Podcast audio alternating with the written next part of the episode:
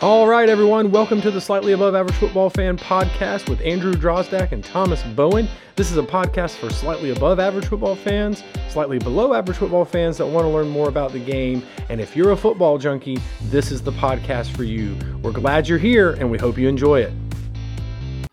All right, everybody, here we are for episode 13, lucky number 13 of season three of the Slightly Above Average Football Fan podcast. And I am super excited because I have a special co host tonight. He is one of my best friends, one of my former high school teammates, and fellow offensive linemen. He shares a great first name with me, Andrew Fischer. Ha. Fish, how are you doing, bud? Yeah, I'm doing good, Droz. How you doing, I'm buddy? doing good, man. It's glad to have you here.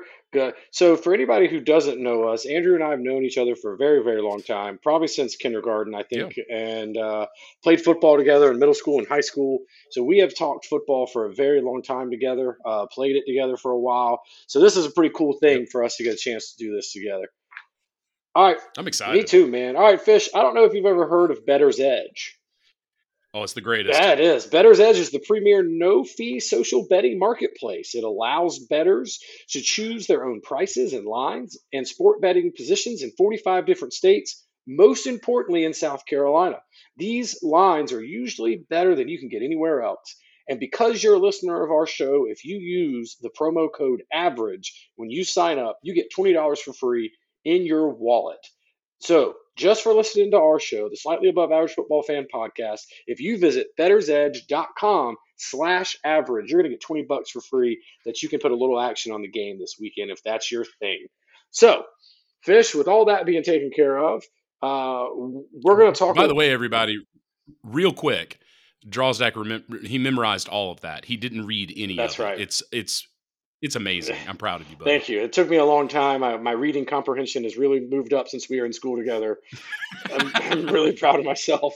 Um, all right, so we're going to start off uh, as we always do, uh, talking about the South Carolina Gamecocks. We'll move into the Clemson Tigers, and then we'll take a look around college football. Um, and so we always start off with looking at last week's South Carolina game. And Fischer, you happen to Yep. be in Nashville. Tell us a little bit about your I was thoughts. Yeah, I was there, man. And uh, well, you know, the first thing is I, I, I actually looked it up, and that stadium seats forty thousand people, Strong. and it says that the attendance was twenty eight. It definitely was not. Um, I'm guessing maybe fifteen, maybe twenty thousand people, and it felt like two to one South Carolina to Yeah. Vandy fans. Um, now, if anybody ever gets a chance, definitely go to Nashville. Go to a game there. It's a great stadium. It's a great vibe. It, it's more like going to like a PGA Tour event rather than a college football game. It was almost surreal.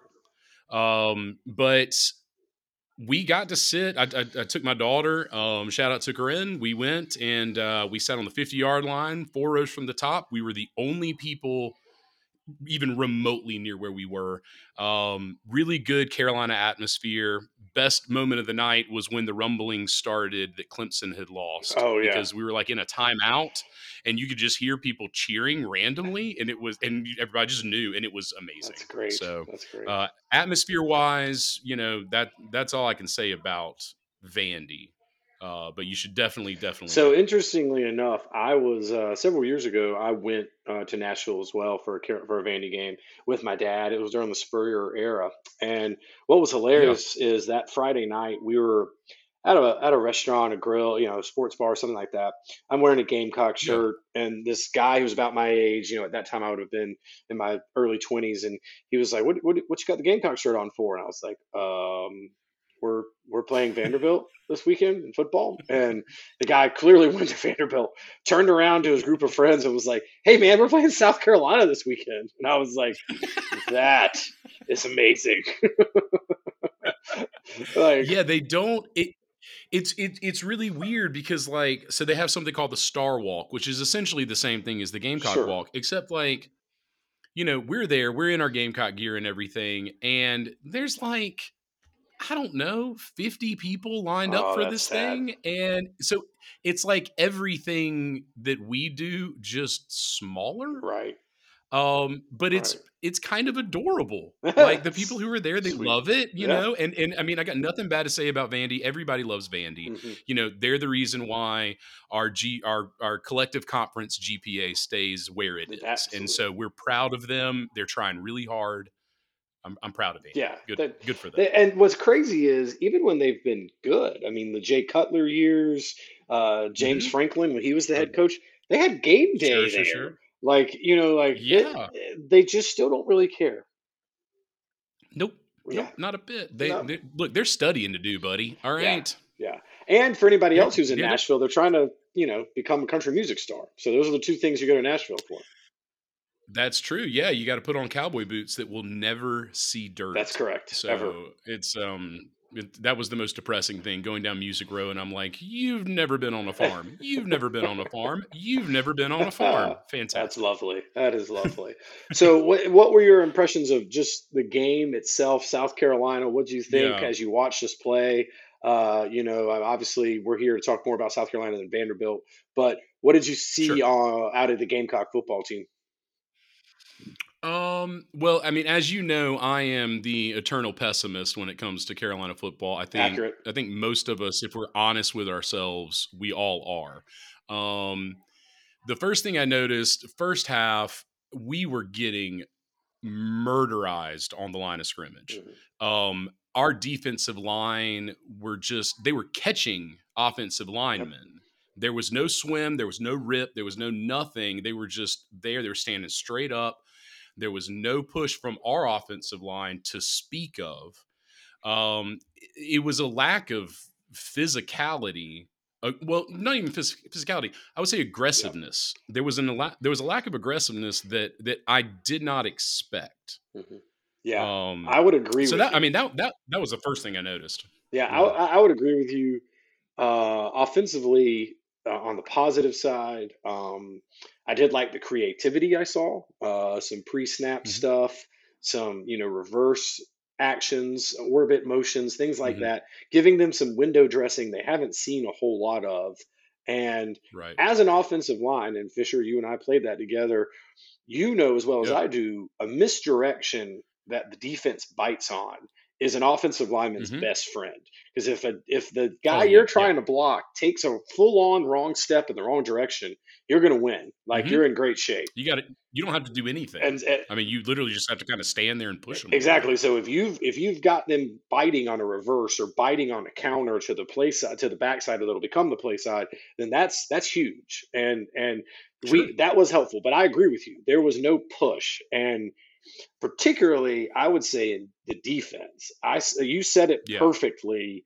A lot of catching, not only of offensive linemen Mm-hmm. but of ball carriers. Like we didn't You're right. strike anybody. We just kind of went, oh, okay, here he comes. I'm going to hug him to the ground, or I'm going to try and That's drag exactly him. And that was really, I mean, quite honestly, just depressing to see from a defensive line area that has a lot of highly recruited players on it.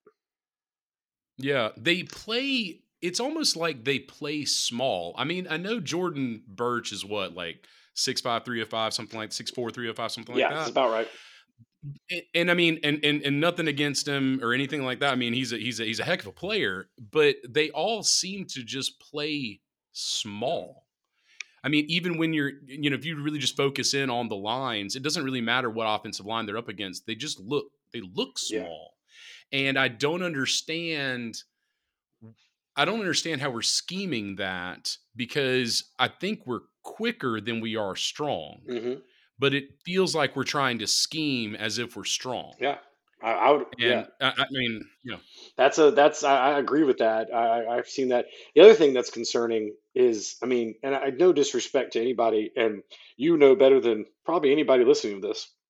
I'm not a particularly fast person by by athletic ability, and uh, this is true. so. yeah. But I say that to say our offensive, or excuse me, our linebackers are not very fast. Yeah, they're not. I, they're not fast. Side to side right. for sure, but also it's almost like a hesitation.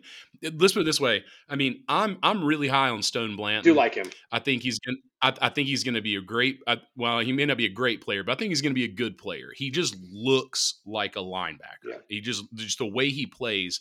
But it is troubling when you've got you know old man Green and old man Johnson and they're not filling gaps any faster than he is, and he's daggum true freshman. That's, so like, what's happening here? Not only are we not quick side, it I think it's a quickness thing more than it is a, a speed Fair. thing. We're we're not quick side to side, but we're also not quick to fill holes. And and and that's why I mean our run defense is whew, it's yeah. it's not great, buddy. Yeah, it's a struggle. It's a struggle. To switch back to offense for just a second, you know, I will say I yep. thought Spencer Rattler played one of his better games, if not maybe his best game of the year. I mean, yeah. relatively speaking, relatively speaking. I mean, I, I, know where you're coming from. Yeah, yeah, yeah. No, I, I, I think you're right. I, I can't figure that kid out. I honestly can't figure him out. You know, when he threw that pass to to Van, that touchdown to Van, mm-hmm. um, when he when he rolled out, when he scrambled, I mean, it was a, one of the few times where he probably did need to scramble. The pocket broke down, and he's rolling out, and I you can see he's going to throw that ball. And the first thing out of my mouth was, "Please don't." And then he threw it, and then it was a touchdown, and everybody lost their minds because it was an amazing catch. It was an amazing throw. It was, it was one of those things. But I almost feel like he and and and our team uh in general we kind of have the the Fergie problem, right? Mm-hmm. You've heard of the Fergie problem where you know it's somebody who looks really good from far away, oh. and then the oh. closer the closer you inspect it, it's like mm, there's a lot, there's a there's a lot. It's not. It wasn't. It, it's not. It's not at hundred yards what it looks like at twenty yards. I got you. And so if you go back and you look at that play, I mean, he threw into double mm-hmm. coverage. Mm-hmm. The only reason why that wasn't a pick in the end zone is because the guy who happened to be in front of Van apparently was 4'11. yeah. It wasn't even a timing thing. It was the smallest DB I've ever seen. Right. And so, you know, I look at that and, you know, just looking at it analytically going forward and everything like that, like that's one of those throws where if we're playing Tennessee, if we're playing Georgia, if we're playing anybody who's any good at all, that's a pick and that's a problem. I, yeah, I would agree. Uh, you know, and, and that was the thing where the commentators uh, were saying things like, I mean, he put that ball where no one else can get it. And in my brain, I was kind of saying, I'm just not sure that was intentional. Um, like I just think right. that's how the ball came out, and and that's exactly right. You know, uh, you know, let's not give him too much credit. And you know, ultimately, we know Vanderbilt's not very good at defense, and our offense, right. for that matter, or football in general, I guess is the best way to say that. And so, you know, it, we can't get too. They're really good at calculus. Great at calculus, physics. Great at calculus. That. Yes, stuff like that. Um, I will say uh, one other thing from the offense, two other things really. Uh, Jaheim Bell looked comfortable yep. as a running back. I'm not opposed to putting him back in that position, um, especially with Lloyd being banged up still. And yeah, Xavier Legette is is really coming on to, to be a player out of nowhere. And and yeah, that was a great post route he ran. You know, honestly, I mean, he had a he he honestly just really had a great game, and he was not only not only did he play well, but the way that he played well was so effective in in in our in our winning effort. Right. I mean, that, that was the you know, and and I got to say, earlier in the season, I think it was maybe it was the Arkansas game when Rattler, of course, threw his requisite two picks. Correct. But both of them were to Legette, and both of them, like, I don't know if he thought he was playing beach volleyball and like you have to tap it up before right. somebody can do something with the ball. Right. And I was like, I don't know if this kid's got the juice. And he really, really surprised me, and I love that. Yeah, I love that. Yeah, he's coming around, man. I'm happy about that. Speaking yeah. speaking of a guy making big plays of late, and he's been doing it for several weeks now. I like to call this the Tonka Hemingway report. That guy Yeah. shows up in moments when we need him, and he does hmm what linemen dream of doing. Like that catch, I He touches the I thought that sucker was going to score for a minute. I was like, "Go Tonka, get you a touchdown, dude!" And I just love watching him play. I just love watching him play, and he makes big plays on defense too. It's not just the you know Yeah, sure, sure the random. But that's what I'm saying. Like, I mean, he's got tons of, you know, um, you know, fumble recoveries and he's I mean, he's always he always just seems to, you know, there's some players that just seem to have a knack to be where the ball is. And you know, you can call it luck, you can call it positioning, you can call it whatever, but some players just seem to be better at finding the football. hmm And he he just seems to be one of those players because he anytime the ball's on the ground, by God, there's Tonka.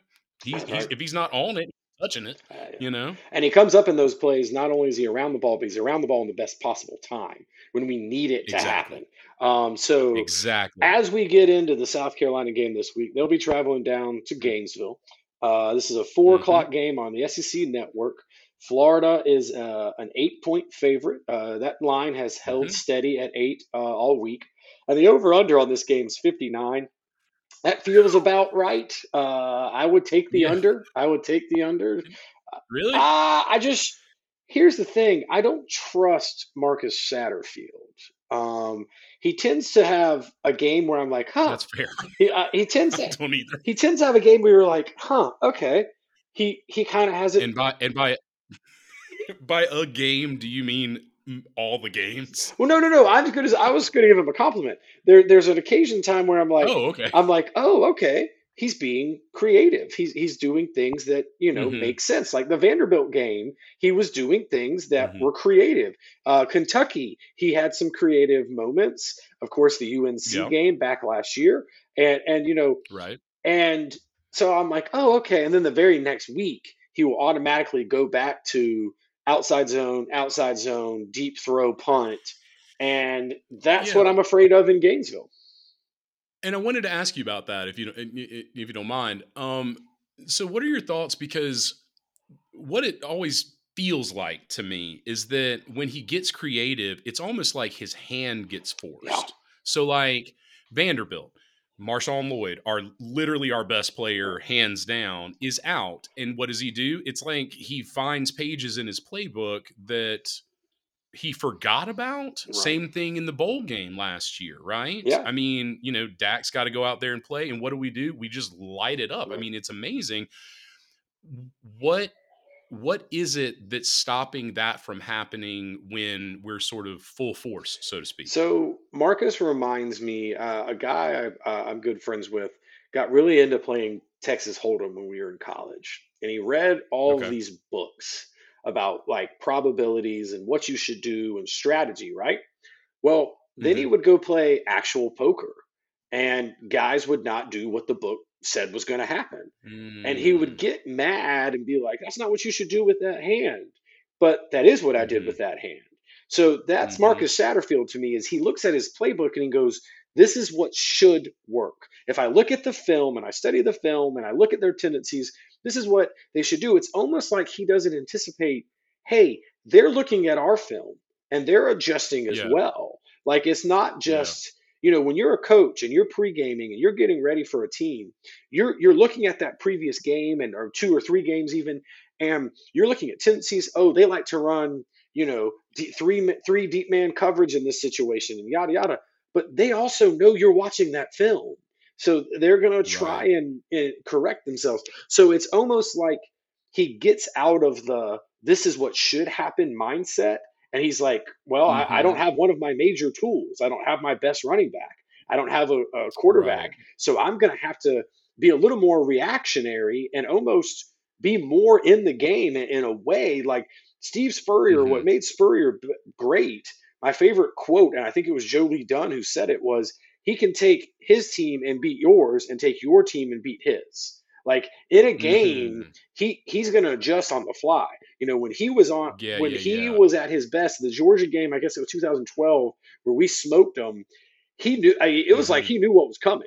and and you know Spurrier, he, Spurrier's playing chess and everybody else is playing checkers. right and and Marcus. Satterfield's playing like tiddlywinks like I don't know what's happening like it's you know so it, it's he's playing Connect Four or something like uh, it's yeah, right. so no, no, he he just turned over the whole That's right. and just said, "I'm not." yeah I'm done uh, so but you're right I agree with you like when we're when we're a wounded animal so to speak he seems to do his best coaching like it's strange Yeah, I, I completely agree. It's like the only time he's an effective offensive coordinator by any reasonable standard is whenever he's down a man Right. or five. yeah you exactly know? so just And that- be I think that's creative all the time exactly be that creative all the time do that when you have all your tools like Yeah. that that makes even more sense marcus um yeah, I mean, and well, we know Beamer loves him, and you Right. know, I, I want to like him. He seems like a good guy. Seems like the players like him. You know, everything, all everything adds up until we get on the field, and then it's like if we're full strength, what are we going to do? We're going to run Juju McDowell all 5'10", 135 Right. pounds of him up the middle right. eight times in the game. that's right Cool. Yeah sounds a good plan so when we talk about the offense going into florida i mean you know as Yep. far as what i want to see like we just hit on it there for several minutes continue to be creative continue to be innovative continue to give Yep. them a window dressing that they haven't seen yet it's you know and That's I, right. I quote this all the time fish coach davis told me this when we were in school Mhm. that Mhm. really what you want to do is find about six plays you're good at and Yep. run it out of every single formation you got That's and right. make it look different. But for everybody on our team, it's the same. If we ran 30, yeah, that's exactly if right. we ran 36 counter trap, I knew what I was doing. Mhm. And it didn't Yep. matter what everybody else where we were lined up and for you know who's going in motion. We're we're going to run 36 counter trap, and everybody knew that. That's and- exactly right. And, and that is what he's got to do: is be creative, make it simple for his players, but complex for everybody else.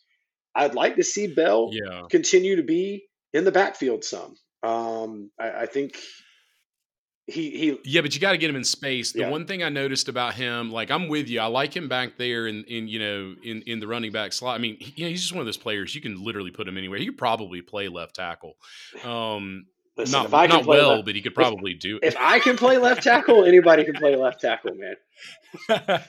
no, you were good, buddy. You did your best. I appreciate proud it. you. Thank you, thank you. Um, no, but like one of the things though is I think because he's so effective in space, Yes, because of the way that Satterfield calls uh, most, I would say most of his running plays, you know, we've really got to figure out. If it were me, I would figure out how to use them almost as a as a decoy right.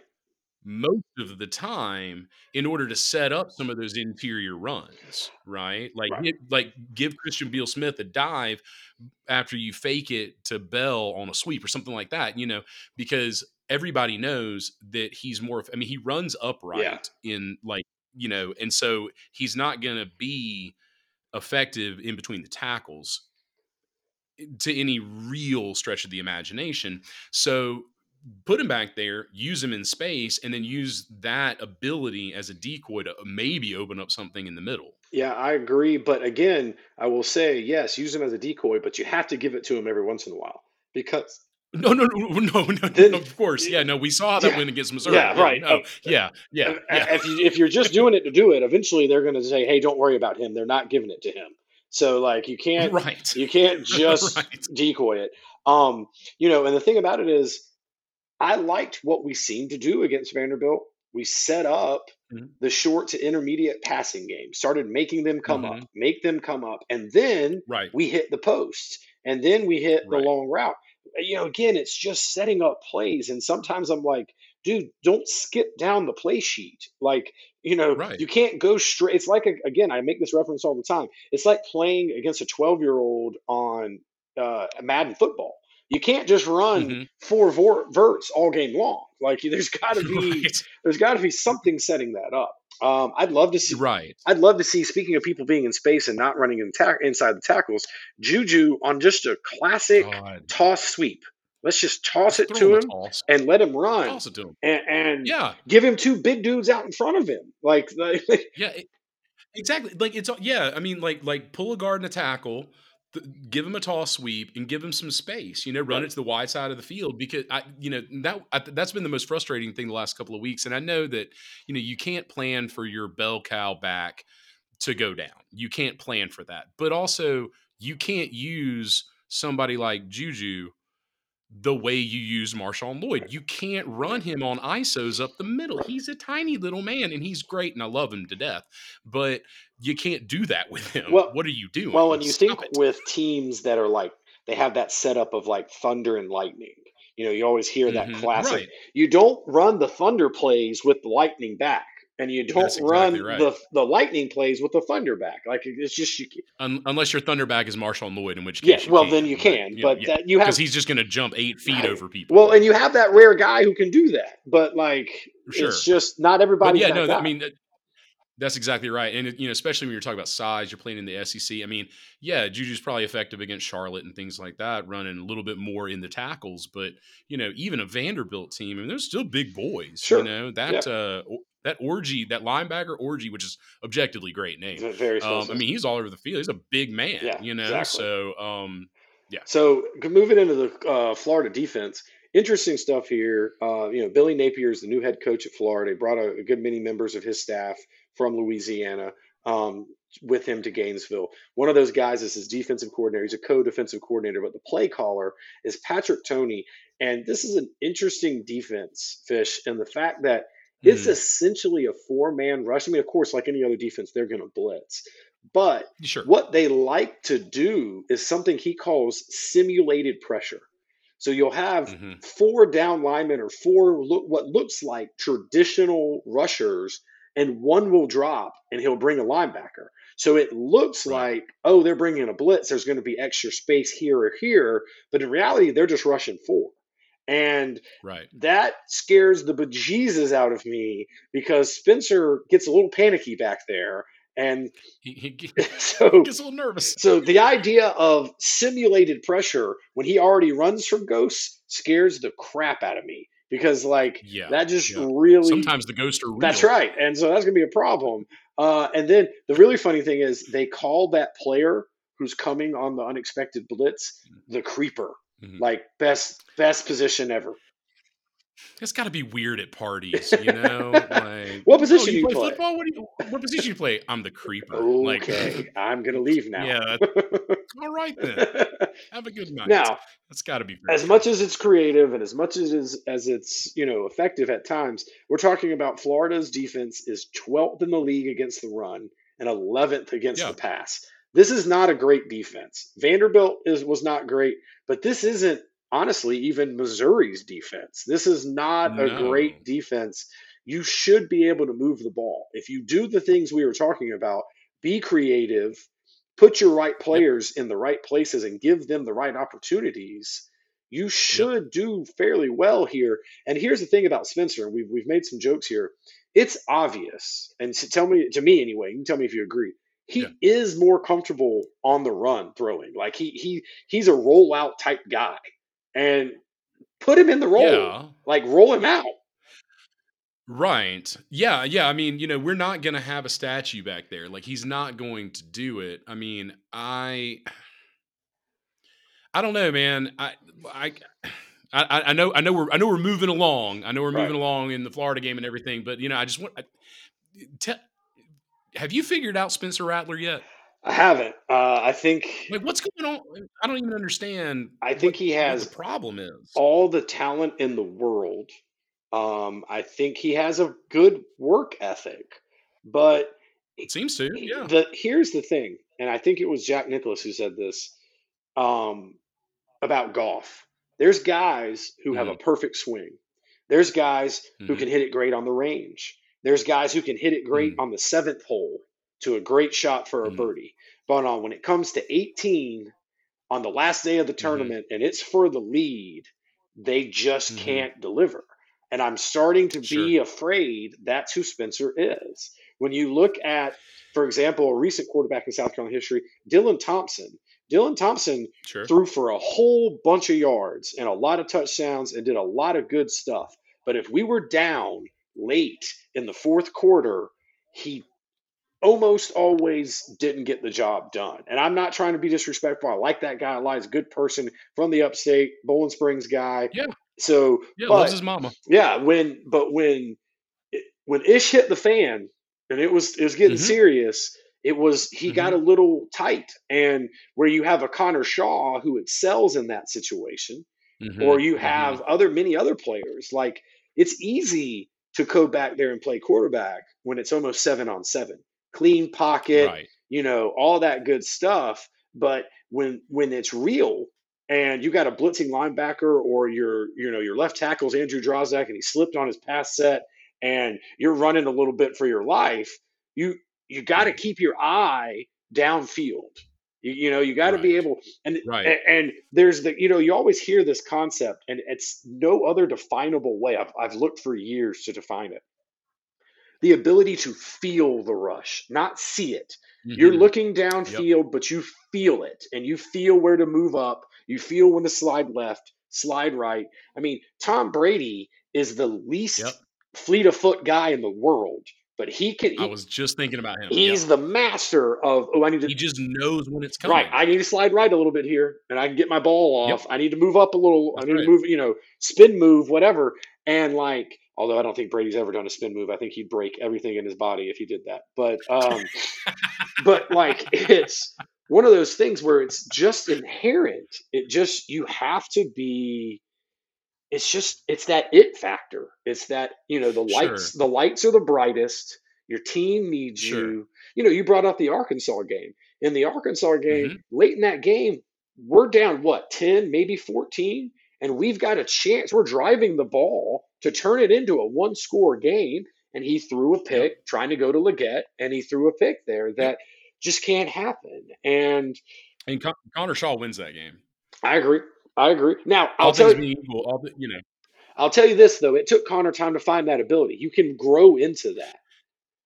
I think you're right. I- You know, but I think part of it too. So first of all, I agree with everything you just said, one hundred percent. I think part of it too is it's kind of like the the Jake Bentley factor, right? Yep. Now we knew that Jake Bentley wasn't going to be like a world beater, Right. He's not going to be a first round draft pick, but he was a five star recruit Sure. coming out of high school. You know as well as I do that every athlete, whatever sport you play, every athlete has a top level, Mhm. right? You know, you for for us that was high school, man. I, you know, neither of us were tall enough, Right. honestly, to do anything other than that. Right. So I think what happens sometimes, you know, you you- you think about busts, busts that are five star recruits that bust in college, busts that are first round draft pick. Ryan Leaf, right? Right. I think sometimes what happens is so take Jake Bentley for example.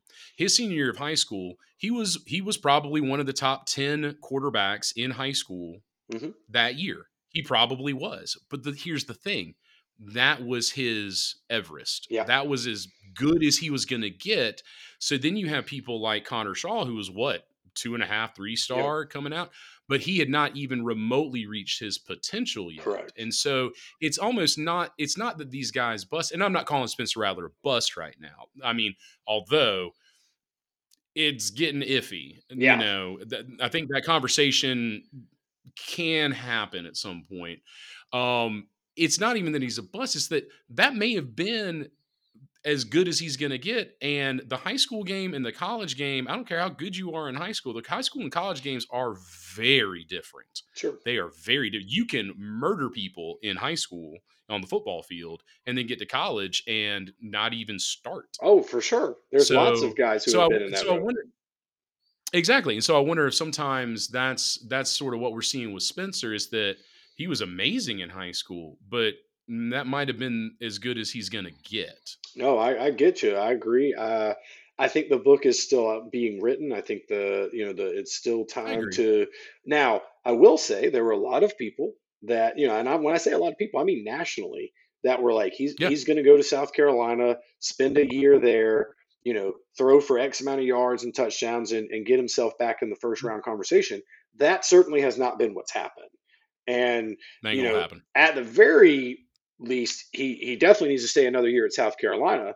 At the worst, with a new offensive coordinator potentially, it, he may need to go elsewhere. And you know that's a conversation for down the road. But Yeah, I mean, I, you know, when when Doty was, I, I would really be interested to see what a fully healthy, non-pressured Luke Doty looks like. Right. I want to see what Dante Reno looks like. Yep. You know, it may be.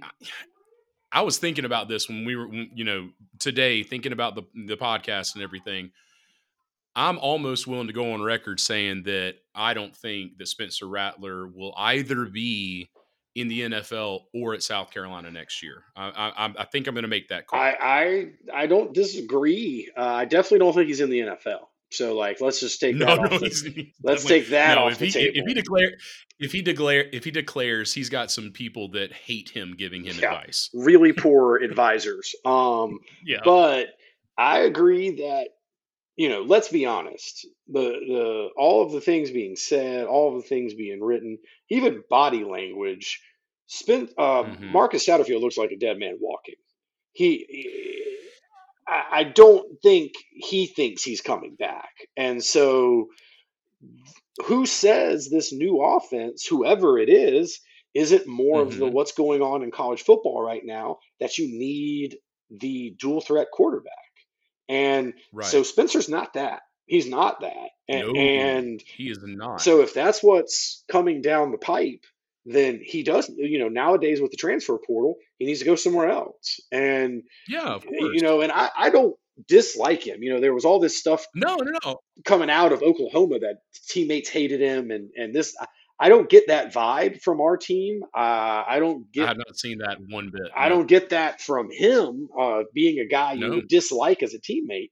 Um, but he, you know, right now it's not. I keep, you know, you talked about earlier being the ultimate pessimist, uh, and Mhm. I am somewhere in that range. But inside of me, I can't help but be my my mother's son and go, Sure. this is the Saturday he turns it on. This is the Saturday. And he's got because he does have the ability. He's got the arm strength, Yeah. he's got the size, he's got all of that. And I just keep thinking, here's where it clicks. You know, again, Yep. Florida's not a great defensive football team. They are not Mhm. gangbusters. They're going to do some things to try and trick him. Hopefully, we've been prepping Mhm. for that all week. You certainly think so.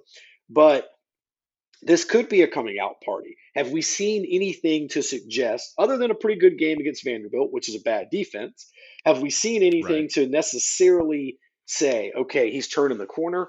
Not so much. Um, Nope. You know, we're not that far removed from the Missouri game where I was, you know, texting and talking with people going, can we just give Doty a shot? Like, let's just Yeah. see. What are we doing? Right. So, yeah, I, I agree with you there. Um, switching back to this Florida game, when you look at the one other thing this defense likes to do, again, that scares me, they'll give you a two deep look and roll down after the snap to a one high, and then that goes to cover three, cover one. You know, they're, they're Right. they are literally trying to trick you. Like they are literally, Yeah. you know, and which is everybody's goal essentially at this game. But like they are creative that way, so you got to be prepared. Um, Well, it, it- we're almost going to be playing ourselves this week. Yeah. In a lot of yeah, ways. that's you know valid. because you you you you do trickeration when you don't have the personnel to just line up and smash somebody in the mouth. You know who doesn't have to do trickeration? Nick Saban. that's right. You know why? Because his entire team is five star. Like I mean, and they're all just world busters. right. Now, of course, they lost twice this year. I was about to say. I was about to say this year they might want to get a little trickier. They might- do they want? Do they need Marcus Satterfield? They could have him. They have a lot of former Gamecocks right now on that coaching staff. I'm not going to say I- that that might be why their downfall's coming, but that might be why their downfall's coming. It's not not that. That's, that's Maybe. Hmm. but Hmm, yeah. yeah, you can have all of our all of our cast. please take them. Uh, please. take my wife, please. Um, Yes. so, You're going there, dude. but Terrible. anyway, um, back to Florida's offense. Yeah, yeah, yeah. Billy Napier, play calling head coach, famously, or at least um, I shouldn't say famously, among South Carolina fans, famously, former offensive coordinator at Clemson. I will say In, infamously. infamously, what he was running at Florida at, Cle- at Clemson, he's not running now. He was running a very much more of a pro Right. style type offense. But there Yeah. was a lot of things coming out of Death Valley at that time that he and Dabo were not getting along because Dabo was meddling in the offense a lot. And he got frustrated with him a lot. And then Dabo, in turn, a lot of people would say, used Napier as a scapegoat for a lot of offensive Sure. issues. So that was why when when the situation of who's going to be the next head coach at South Carolina came up and Mhm. Napier was on the Mhm. list, there was a lot of Mhm. people saying he may want to come to Columbia and stick it to Dabo. Now, granted, we, we're going to need some some Jimmys and Joes to do that, but that's you know what you know there was some thought process there. But nowadays, Sure. what he's running a little bit more pistol, a little bit more uh, spread. It's definitely a run first offense. He has an offensive coordinator. It's uh, Rob Sale, but but Napier's calling the plays. Um, Sure. and their best Now, weapon. now, Go ahead. I'm sorry. Did, did that switch? Did that switch happen because of personnel, or was that a was that a conscious shift in his offensive philosophy? That was a you know? conscious shift in his offensive philosophy. Once what happened was once he Okay. All went right. from Clemson, he went to a couple different stops, and along the way Okay. started adapting to some different systems that he had been a part of. Um, and then I think when he got to Louisiana, you know, you're not going to have a whole bunch of five stars at Louisiana, so he got this, you know, No. misdirection offense. You talked about looking in a mirror.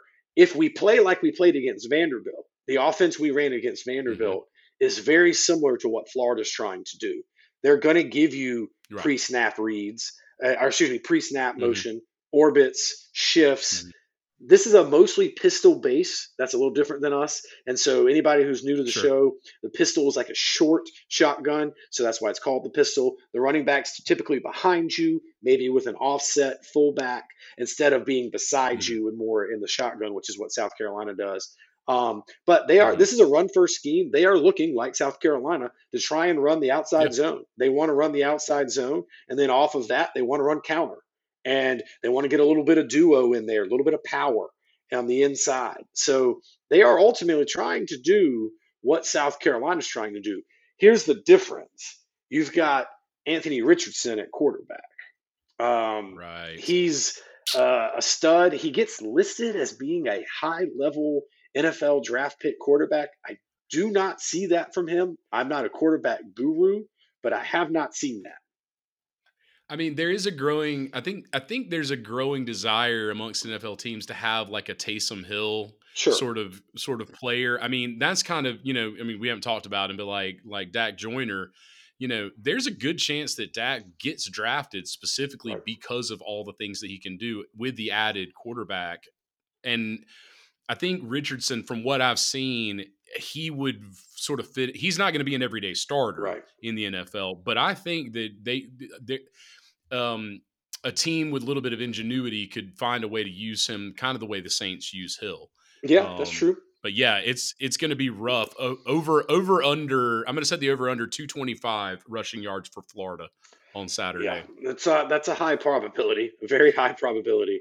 Uh, unless taking the over. unless I, I went a little mad scientist on defense, uh, fish, Oh and so t- here we go. typically Thomas is in charge of talking about defense. So he's not here. He's still with his his his new baby and and wife, and they are doing great. Uh, but Congratulations, Thomas. but uh, I am going to get a little crazy here, and I'm really not getting completely crazy because we've done a little bit of this.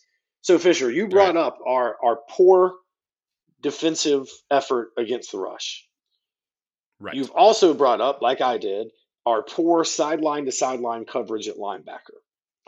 So Correct. here's what I think we should do.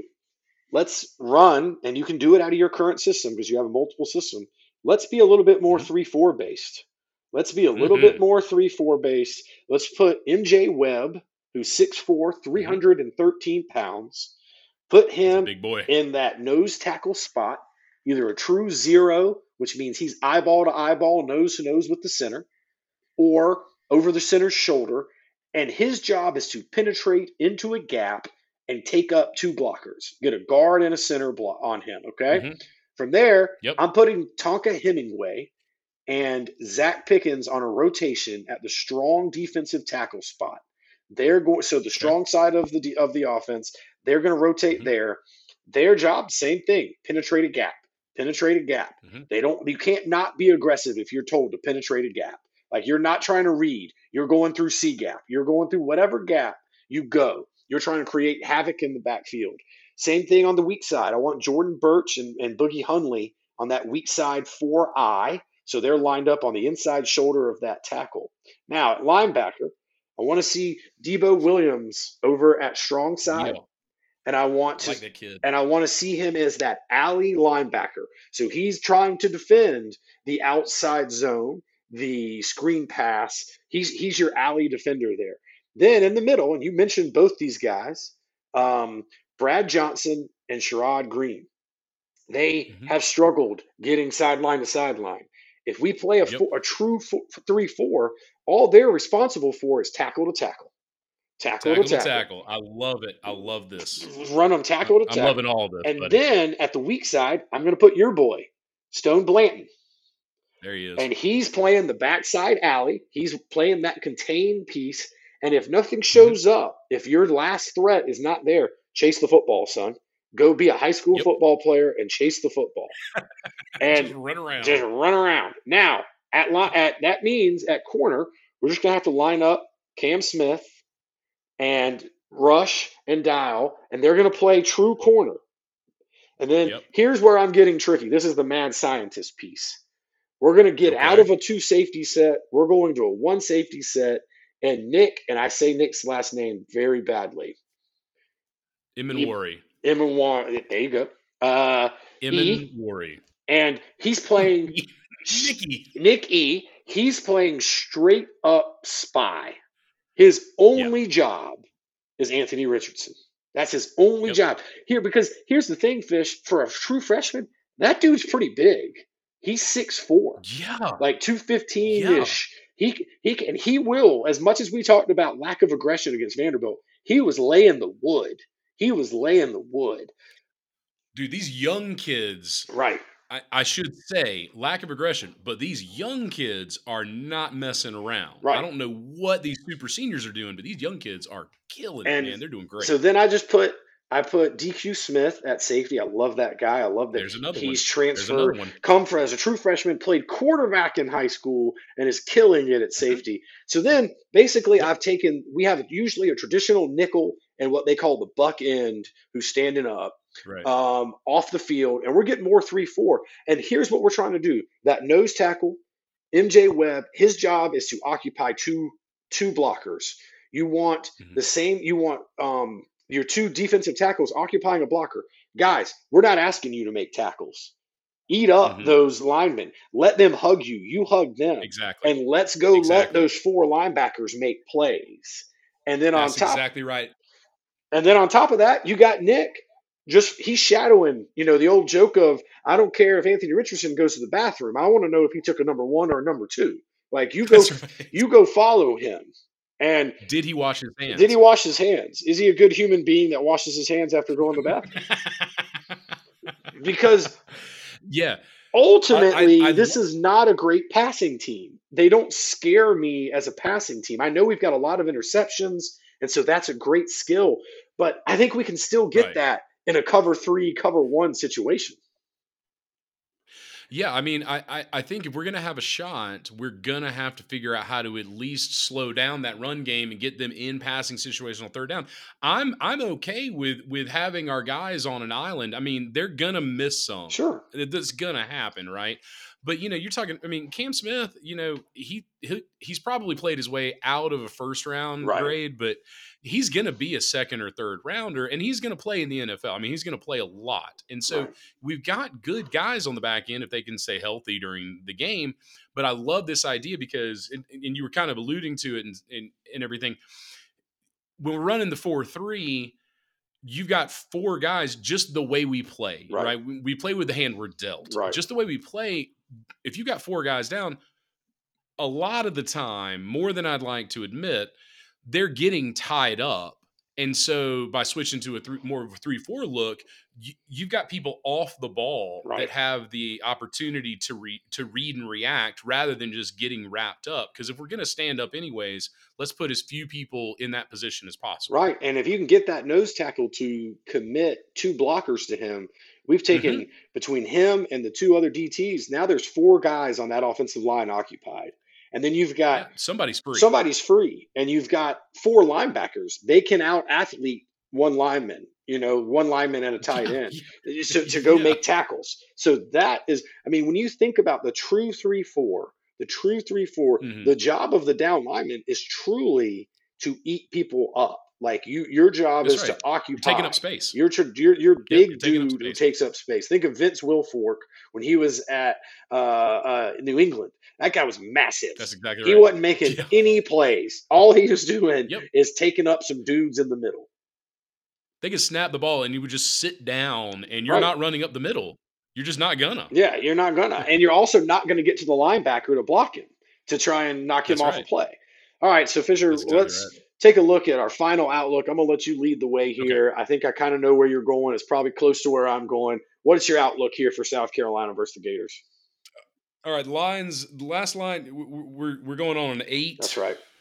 Um, Florida's given eight. Over under is 59, you said? 56? 59. 59. Somewhere. So 59. Whew, all right. Uh, I'm going to honestly. I'm going to take Florida. I'm going to I'm going to take Florida to cover um, because it's in the swamp. Right. I think if we were a neutral side or we were in Columbia, um, I, I, would I might take Carolina in the points, but because it's in the swamp, we've only won there twice, man, right. and it was with teams that are way better, way better than than this team. Um, so yeah, and I'm probably gonna take I'm gonna take the over. Okay. Because Beam because Beamer ball's good. Beamer ball's gonna be good for some points. Yeah. Typically, it is. Um, I think we're gonna. Yeah, I think we're gonna be. I think we're gonna be able to run over them. Um, I think we're going to be able to have some luck in the passing game. I just don't know if I trust Anthony Richardson's juice over Spencer Rattler's juice at this point. Yeah, yeah, I'm with you. I'm with you. I mean, I you know same kind of deal here. I'd love to sit here and tell you that we're going to have the same type of creative play calling, pre snap stuff, use the misdirection, utilize players in the right way. I'd love to tell you that. Love to tell you that that's mm. going to happen. I have not seen enough to tell me that it will. I've seen the exact opposite. Yeah. The simulated pressure, the creeper, if you will, mm-hmm. and and that shifting secondary scares me to death. We've already thrown nine yeah. interceptions on the season. Uh, I, that worries me. And you mentioned the big thing here. We've only won in Florida two times, and I don't mm-hmm. think this Saturday is going to be number three. Um, I will give South Carolina. I'm going to say South Carolina is going to cover the points. I think they can keep okay. it closer because of Beamer ball. I could see mm-hmm. us, you know, blocking a punt, getting a punt kick return, punt return that sets you up or gets you a, a cheap score there. But I, am still right. t- I'm still sticking with the under because here's the thing. Okay. Let's say our offense on a typical, you know, down and distance against Missouri, they came up with 13 points. So let's say you Correct. steal, let's say you steal one from you steal one uh, on special teams, and now we're at twenty. I just don't think I don't want to think that Florida can score thirty nine points on our defense. Maybe they can. I just don't know that they can. It, I that's I mean that's a fair take. Honestly, I mean I, I, I could see that happening just as easily. I'm not confident in either of those picks. exactly, exactly. So basically, don't bet on this game if you're listening to us right now. Don't ever bet on the Gamecocks. What is wrong that's, with you? Definitely, yeah. definitely. Never do it. Never do it. Moving Never into our it. biggest rivals. Uh, oh, I hate them so much. We've got Louisville traveling to Death Valley to play Clemson. Clemson is a seven point favorite. Now this line is super low, uh, fish. 50, crazy 51 and a half. Uh, this will be on ESPN at 3:30. Before we get into the Louisville game and breakdown, Fish, give me, you know, you kind of alluded to the, the, the emotion in the stadium as Gamecock fans heard the news of the Irish uh, beating Clemson. You know, what are your thoughts there? Other than the fact I know you're happy about it, did you see that? It was beautiful. Did you see that coming, or you know what what surprised you, or were you like, nah, I kind of saw this could happen? No, I mean I haven't been sold on Clemson all year, primarily because you know DJ DJU he, he he just doesn't have it for whatever reason. I don't follow him enough to have a theory on that. Right. Other than he just doesn't seem to be the guy, mm-hmm. and traditionally Dabo's teams They have to have that leader at quarterback. Otherwise, at some point, they're going to falter. And I wouldn't consider this Clemsoning because I think Notre Dame is better than their record indicates. Fair. But going into the season, even after the first couple of games, when we kind of knew what we were seeing with Clemson, I honestly thought if they could make it through that Syracuse game, that they would be okay and they were they would win out mainly because the ACC is hot garbage. Right. Um, I did not see. I didn't see Notre Dame beating them. I certainly didn't see the beatdown that they took. I mean, that was a shellacking. Right. So I said on last week's show that Clemson was on upset alert, and I did call for the the Irish to upset mm-hmm. them. I That's certainly brag. Ooh, I did. Yep, yep. But it's on record. It's on record, so you can no, go back know, and, know, and listen know. to it. I But I I um, listen. But uh, I agree with you. I didn't see it being a 21 point victory. Um, Hmm. I, I thought And it wasn't that close. no, I thought they were sneaking out of there. I certainly didn't see them. I said they needed to be able to run the ball. Did not see them running Mhm. for 263 yards on Clemson's Whew. defense. I mean, and one thing, they had 50% third down conversion. That's oh, that's man. pretty darn strong. And so That's on the backside of that, Clemson's offense could not muster 200 yards of passing and could not muster 100 yards of rushing. Clemson has got to be reeling going into this week. You know, uh, that can't, this is not the Clemson that we have known for the past, what? I mean, I hate to say it, 10 years? No, no, no, definitely not. Definitely not. I mean, they don't they don't have any anywhere near that kind of just they're not scary. Right, right. They're just not scary. They're not a bad team. I mean, and trust me, I very much want them to be a bad team, Right. but they're just not scary. They're definitely beatable. They're not Goliath anymore, at least this year. Right. And and and and I think some of what we saw on Saturday may have something to do with that. Is that I mean, they were they're almost back to those Clemson years where they would do the Clemsoning, Yeah. where you know they would just be they would be rolling through people, and then they just randomly lose to Georgia Tech for no Right. good gosh darn Right, reason. You right. know, um, I miss those days. Feels a I do too. It was wonderful. Um, speaking of which, real quick, real quick aside, I had as close to a perfect weekend as I've had in a long time. Right, so. I gra- so I got a master's degree from Duke, so I'm a Duke football fan. Duke won. Obviously, my heart goes to Columbia. Carolina won. Clemson lost, and the Steelers didn't lose. Hey, we had a bye. because you had a bye. That's true. That's true. But I mean, Uh, think think about. I, I, I, I want to go back and check it out, but I don't know how long it's been since those things have happened all in the same when, weekend. when you put when you add in Duke football winning, that, That's what I'm saying, man. That makes a rarity there. Uh, that's My entire life is just one big depressing weekend after another. that's fair. That's fair. I don't know why you like football. Um, I don't uh, either. I'm a masochist. It's sad. it's sad, It's- really. so Louisville to uh, Fish, they you know they have not been anything super spectacular. Now they are coming in on a three game winning streak. They're six and three on the Mhm. year. Scott Mhm. Satterfield has been on the hot seat really since last year. They almost got rid of him, and there was rumblings Yeah. they were going to. He made he did what's kind of the the last ditch effort as a head coach. Sometimes is I'm going to change my coordinators. I'm going to chop Mhm. off their heads instead of my own. And right. so that is what he did. Uh, he's got a new offensive coordinator, Lance Taylor. And Fish, guess where he coached last season? Where's that? Notre Dame. Ooh, You think he's calling anybody's on that staff going, hey man, what'd y'all do? Tell, tell me, tell me what y'all did. Send me all of your film. Yeah, I need to know practice scheme. I need to know like Even what secret stuff. Yeah, just give me the stuff. But this is a largely uh, spread based offense, but is a run first offense, which typically I would say is a concern because, you know, Clemson's defense is usually very, very good against the run. But right now, we're not sure on that. Yeah. Now, I like it. uh, Have they lost their mojo? I don't know. Yeah. I mean, only one week, but Right. yeah, oof, it was rough. but offensively, Louisville's third in the conference in the ACC in running, 10th in passing. So, you know, kind of pedestrian there. Mhm. but but sixth overall in scoring. So I mean, this is a decent to good offense, and much like Florida, the driving force is their quarterback. Malik Cunningham. Oh yeah. And oh, he's nasty. he is nasty. He is sixth in the league in the ACC in, in rushing. And when you consider the fact he's been sacked 16 times this year, and in college football, that counts against his rushing yards. So th- that right, right. that is concerning for this Clemson defense that had some trouble last week hmm coming, you know, there. You know, this is a Playing guy, against a literal leprechaun. Aha! He, yes, at quarterback. Uh, he is not tall.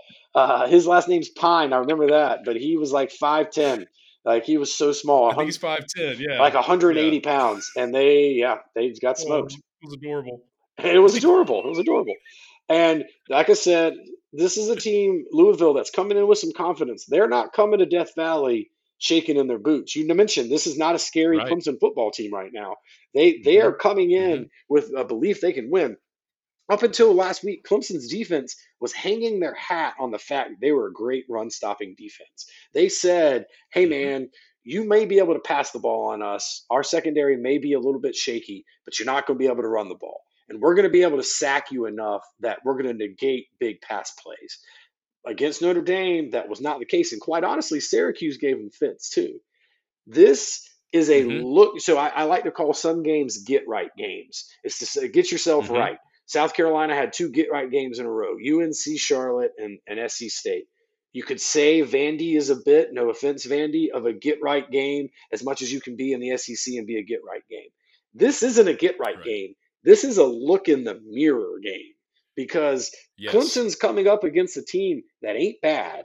And if you don't Mhm. right the ship on defense, you may be in trouble. You may be in trouble. Yeah. They're a seven point favorite at home right now. If you would have told me at the beginning of this season that Clemson would be only favored by seven against Louisville at home, I'd have told you you were crazy. That's wild. Like, That's wild. I mean, I, didn't. I didn't even. I mean, you put it in the rundown, and like, I honestly didn't know that the line was that. I, I thought it was going to be at least twelve. Yeah, uh, that's With it shocking. being at home, I mean, that's that's crazy. That's a crazy low line. That's that's shocking. Clemson's offense, man, you know they got to get right. I mean, the, the DJU you mentioned for in Clemson's most successful years, they've had that leader at quarterback. They've had that Yeah. star at quarterback, and right now he is not it. At the beginning of the year, he he looked settled in. He looked more comfortable. He was making plays. Now he's getting taken out of ball games, and I mean, Yeah. As soon as they did that against Syracuse, I was like, "That's the beginning of the end, That- man. You yeah. can't do that."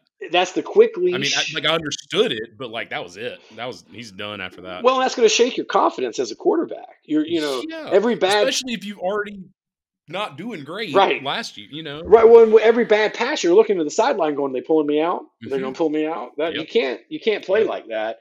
And here's the thing: No. Cade Klubnik has not lit it up when he's been in the game. I mean, he's. I think he threw. I'm pretty sure he had a a zero rating. yeah, he threw one week. one pass and it was intercepted, and they pulled him right back out. So, like, I loved it. I loved great it. It was amazing. coaching there. Uh, Clemson. yeah. Clemson's offense cannot turn this football over against. Uh, you can't give No. extra.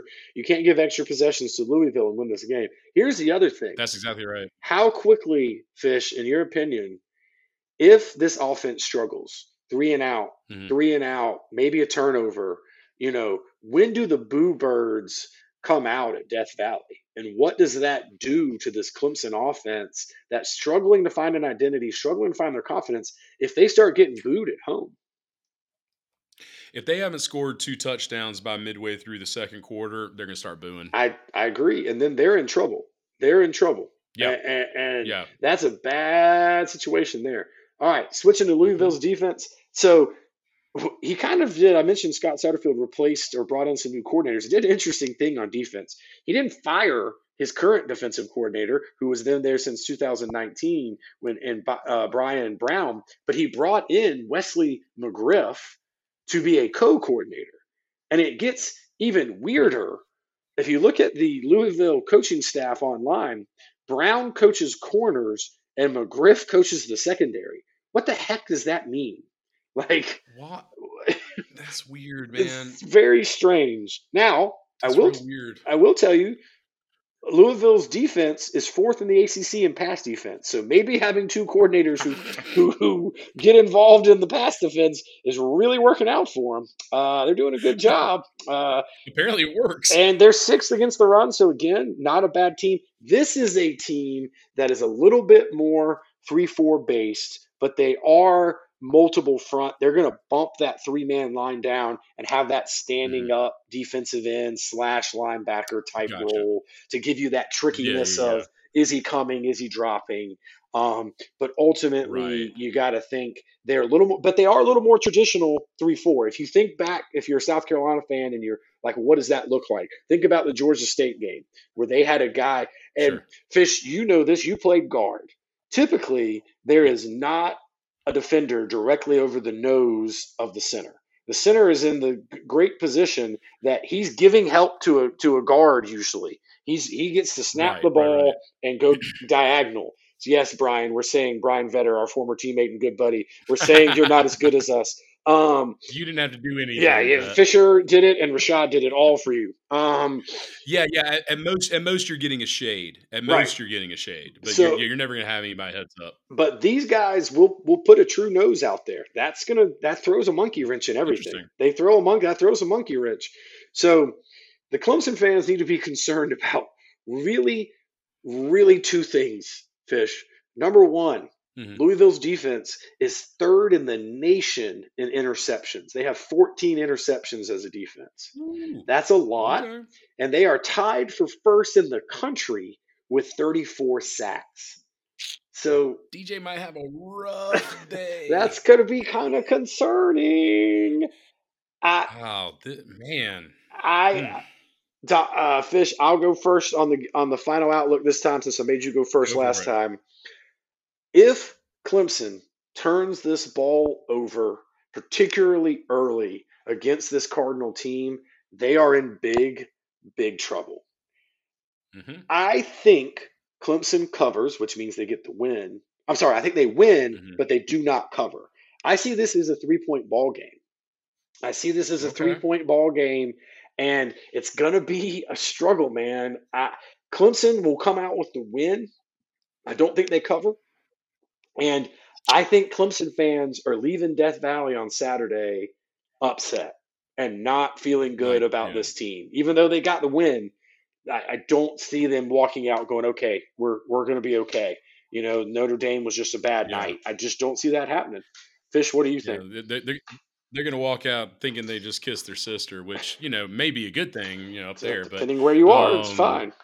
I mean, you know, what you're gonna do? Uh, no, I, I, I hesitate, but um, I think that Notre Dame probably exposed what a lot of teams have been trying to expose and have almost exposed in Clemson Mhm. all along, and that is that their offensive line is not where it normally is. Yep. They don't have a quarterback that they can rely on in any real measure and what that's doing too is like Will Shipley I like Will Shipley. I think I mean I don't you know I don't know him but like as a runner as a as a as a as a as a player like he's a really good player but you know Travis Etienne was only wait I'm gonna say he's only Travis Etienne was able to rise the way he did because Trevor Lawrence was there. Sure. Because we we know that Clemson anytime Clemson has a solid stud maybe not even the best quarterback in the world but they have a solid stud a guy you can rely on their running backs always do amazingly well. Hmm and I think what we saw last week is Clemson got exposed. And if Louisville can capitalize on that and it it it kind of feels like that they they have they have that kind of juice I think Louisville goes in there and really upset. Oh, Honestly, he's calling for the upset. I do. Two losses do. in a row for course- the, for the Taters. I mean, you know, a man can hope. Yeah, no, I'm I'm not. Listen, if we can get another great weekend, I mean, not necessarily for you, but like if, if we get a South Carolina victory, uh, a Clemson Mhm. loss, and my Eagles Mhm. continue to be undefeated with a win over the Commanders on Monday night, I'm here for it. Your Eagles are the most garbage undefeated NFL team I have ever seen. That's funny because they're the only one right now. That's what's funny. I that. know. I kn- That's what's funny about that. yeah, yeah. I mean, yeah, you know, pl- playing the Commanders and the you know the Lions and everything. It was tough. You got a tough schedule. It's but hey, uh, you're looking hey, good. Hey, no, I like Jalen Hurts though, man. Good he's guy. A, that, that that dude is legit. yeah, he's he's, legit he's good. a fun dude to watch play. All right, He's a, he's a lot of fun. Fischer's Fischer's calling for the upset. I'm calling for Clemson to not cover. We'll see if our Gamecock glasses uh, let us astray here. All right, Fish. There Real quick as we as we roll through, let's talk very briefly about college football playoff top four right now. Georgia, after a big win in Athens over the Vols, is at number one. Ohio State struggled against Northwestern, but is still undefeated. Uh, that game was like a torrential rain pour, 40 mile hour winds, but that was still a struggle. Michigan comes in at three, and then TCU, the undefeated Horned Frogs, are at number four. This is the first time, I think, if I read correctly, this is the first time that um, since the advent of the playoff system that Clemson or Alabama have not been ranked in the top four at some point during the year. Is that right? That's that's Wow. what I read. Um, That's amazing. so, Fish, do you see? This is the one real question I have. Do you see a scenario where, because obviously Ohio State and Michigan are going to play each other, so one of them is Right. going to have a loss. Do you see a scenario where they both get into the playoff? No, no, I do not. Yeah, I, I No. think it's going to be tough. I mean, when when Michigan, I mean, Michigan had to come from behind to beat a not entirely strong Rutgers team this past weekend. Mhm, You mhm. know, now I mean, there's always two ways to look at that. Yeah, they're resilient, and yeah, that's what championship teams do. But also, like, Rutgers might be one of the harder games they play this year, and so all all I can really say about uh, about the college football playoff is that I can't wait till we expand Yeah. because TCU. I'm sorry, TCU's not better than Tennessee. no, no, TCU's not better than Alabama. no. You know what? Neither is Michigan.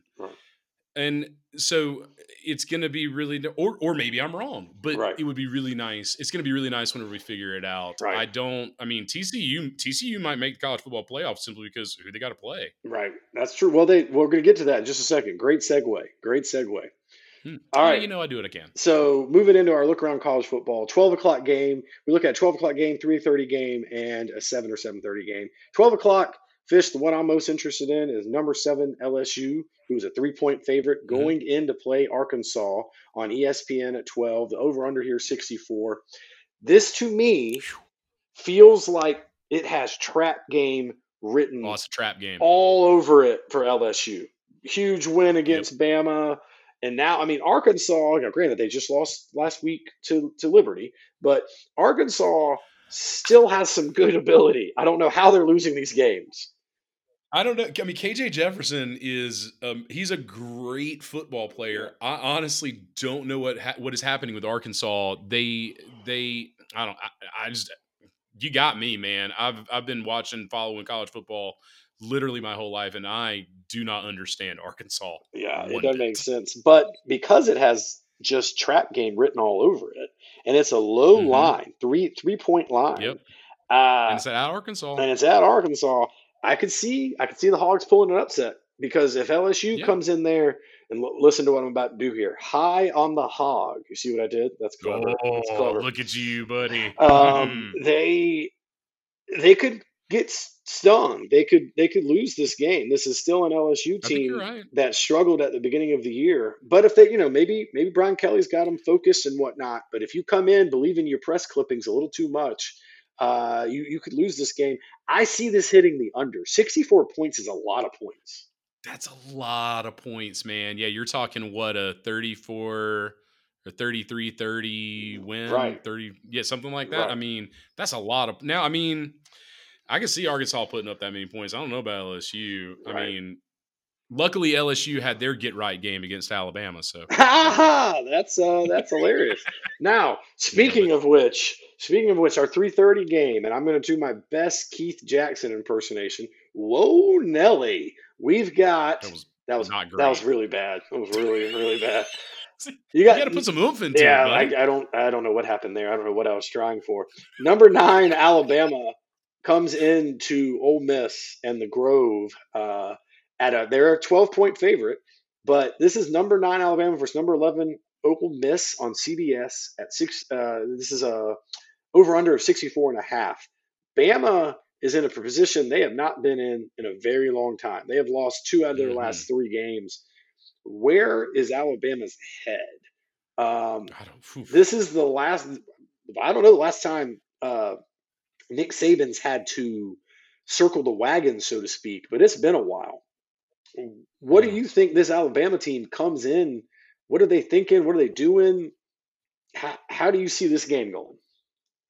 I, I I think Ole Miss wins. Honestly, Wow. Um, I mean this this is this is these are my two least favorite coaches in college football. Um, I hope neither team wins. Um, but with it being at Ole Miss, and I don't know, man. I, I think Alabama is in a position where, you know, sometimes sometimes it's good to lose a game right. because it teaches you how to how to overcome adversity. Sure, right? right. We're, well aware of this. Correct. You know, Right. um, but you're talking about you're talking about an entire team of kids who some of them maybe haven't lost two games ever. Right. You know, I mean, I'd, I'd have to go back and look, but like losing two games in a season for Alabama, and so I don't know if they are built for the type of resiliency that it takes to get punched in the mouth twice Right. and still come back against a very a very good or at least a high powered offensive Ole Miss team. You know, I- I, I just don't know if they're ready for that. I agree. I agree. Um, I definitely don't think that Alabama covers 12 points. I will say that. I definitely don't think Okay, if, fair. if Alabama wins this game, I don't think it's by 12 or more. I can tell you that. Mm-mm, Um, mm-mm. I do think this will hit the over because Lane Kiffin's going to throw everything he can think of at him um, to, Yep. to score some points. And and Bama, when they're clicking, can they can score. I mean, Bryce Young is still Bryce Young. Sure. Like, I mean, oh yeah, yeah, yeah, yeah. so so but here's the thing bama hasn't lost two in a row since 2013 which right. wouldn't that be a nice stat to have as a football team uh, but here's the we situation haven't won two in a row since no kidding Uh, you were talking about sometimes it's good to lose a game to get to you know overcome adversity okay guys we've had enough adversity let's just go let's just go win let's just go let's Why don't overcome we start winning yeah let's just just do that Remember, we are Alabama. We are Alabama. that's I right. mean, this is not like our first rodeo. That's like we right. what we're doing. that's right we No, I everybody's adversity is over it's time to focus That's right. That's exactly right. No, I think um I, I here's here here's my here's my stone cold prediction. You ready for it? nice This game's going to overtime. Ooh, I like it. I like it. This game's going to go overtime. I think that I think that Alabama's Alabama might jump out on them, and I think Lane Kiffin is going to work his black magic that he does. You know, his deal with the devil, whatever it is, and he is going to bring those guys back, and they're going to tie it up at the very end, and they're going to go into overtime, and I think it's going to be a barn burner. I Wow, man, do. that would be epic. I, I, I sign me up for that right now. So I think we're both saying Right? That'd be a great. both game. saying the over, and I don't think Bama covers. So there's that, and Fish is calling for the outright win for the Ole Miss Rebels. They still call them? They're still the Rebels, right? Or have they changed that? N- they don't know what they are. Yeah. They're the land sharks or the black Right. bears or what? Who knows? You Yeah, know, they're the they're the they're the the old the old Miss Kiffins. Yeah, they're the go. Kiffins, the mustard bottles. Um, so The mustard bottles. Here we go.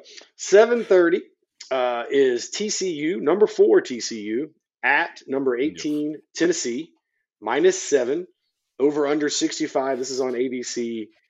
Real quick here, you know, the, the interesting thing is, when's the last time you saw a game where the number four team in the country is playing the number 18 team in the country, even though it is in the 18th team's home stadium? And ESPN's uh, game predictor, pred- uh, predictor track, prediction, prediction tracker, easy for me to say, only has TCU as a 27% chance to win this game. And you're the number four team in the country, I allegedly. I don't understand. At some point, people are going to have to figure out that we can give Texas all of the all of the flowers and all of the things every year, and they're just going to disappoint you. They're Yeah. just going to disappoint you. I don't get it. None of it makes sense. I, quite frankly, draws. no game could interest me less than this. I think they're probably both in, inherently flawed teams. Sure. I, I, you know, it's so hard to watch like Big Twelve because there's no way to know how good they actually are. Any of these teams. I mean, even this game, it, it'll give us a sense of how good they are relative to one another. But is there anybody on the planet who thinks that Texas could beat Georgia? Yeah, no, absolutely not. Yeah, no, absolutely not. No, of course not. Yeah, that's true. Um, now that being that that being said, I'm I'm I've made some wild predictions. I'm I'm gonna I'm, I'm gonna take Texas in this one. I'm gonna go Mm. against myself because I can't be. I'm I'm very rarely right about anything that I have confidence in. Mm. So I'm gonna go against my better judgment, and I'm gonna take Texas. Now, are you saying Texas is in the Longhorns, or, or you're taking Texas TCU? Oh no, TC. Yeah, Texas. Te, yeah, te, yeah, the Longhorns. Yeah, Okay, yeah, gotcha. not TC. not Gotcha. Okay, because they're the favorites. They're the favorites. So you're not calling for an Sure, upset and- there and- necessarily. And they have Jesus on their side. Yeah. Well, there you go. Well, I mean, what TCU does. TCU Oh, okay. does. So Gotcha. Yeah, you know, who who knows? Yeah, I mean, who well, knows? That's know? fair. I mean, you never know. You never know. Um, We're gonna find out how good Jesus is at uh, you know um, playing in Austin. Uh, oh man, here we go. We made it all the way before we got off the rails, literally to the last game. no, we're not on the rate. It's Texas Christian University. That's fair. That's fair. Uh, I think uh, I, I, this is an interesting. I agree with you. It's not interesting the fact that I think both these teams are flawed. I don't think either one is is as good as they are made to look on paper. Um, I, I think Texas and Miami, and even to an extent this year Oklahoma, you know, kind of Mhm, get their credit on their on their reputation, their past. Um, right. I, I, you know, TCU man, they were not picked to be very good this year. Um, I, I, That's true. I love Garrett Riley's offense, his air raid with a power rushing Mhm. attack. I do love that, but it shouldn't be anything new to the Big Twelve. He's basically running his brother's offense. Like, you yeah, know, they don't play defense in the Big Twelve. That's also true. Like, I will tell you that on that note, take the over here. Take the over. I think there's a lot of Oh, points yeah, scored in this game. 100%. Yeah, a lot of oh, points. there's going to be 150 points Yeah, scored in this game. A lot of points. I, I I could see Texas getting the win. I, I'm gonna give them. I'm gonna give it to them in a field goal though. Like you know, it's gonna be 63 to 60 at the end of the night. Like you know, and, and It'll be a fun game to watch. yeah, just get get ready. Don't go to like when you go to the bathroom. Be quick. Like if you're going to the refrigerator to get a drink, be quick because there's gonna be scoring going on. You gotta be ready. You can't miss this thing. It's like a tennis match. It's, Um, this this game is going to end up 63 to 60, and there's only going to be 30 total tackles That's in the entire game. And and if they keep throwing the ball in bounds, it may be the fastest game in the history of college football. Like it, Yeah, yeah. You, I mean, game starts at seven thirty, could be over at nine thirty. Like it's that'd be just amazing. that'd be amazing. All right, fish All those commercial breaks are going to be so long. Yes, it is. Fischer, this has been uh, fantastic, like old times. Um, Yeah, man. too long since we've done it. Uh, we well, this is fun. We can get Thomas on here when he's ready to come back. Three of us can shoot it around too. Um, fun times there. Looking forward right. uh, to hanging out a little bit more soon. Get you up to to out here to Lexington, baby. It's beautiful out here. Um, get you to hang Let's out and and uh, good to talk to you, my friend. And we'll do it again soon. Everybody, check us out on social media at SAA Football Fan on Instagram and Twitter. We'll see you next time.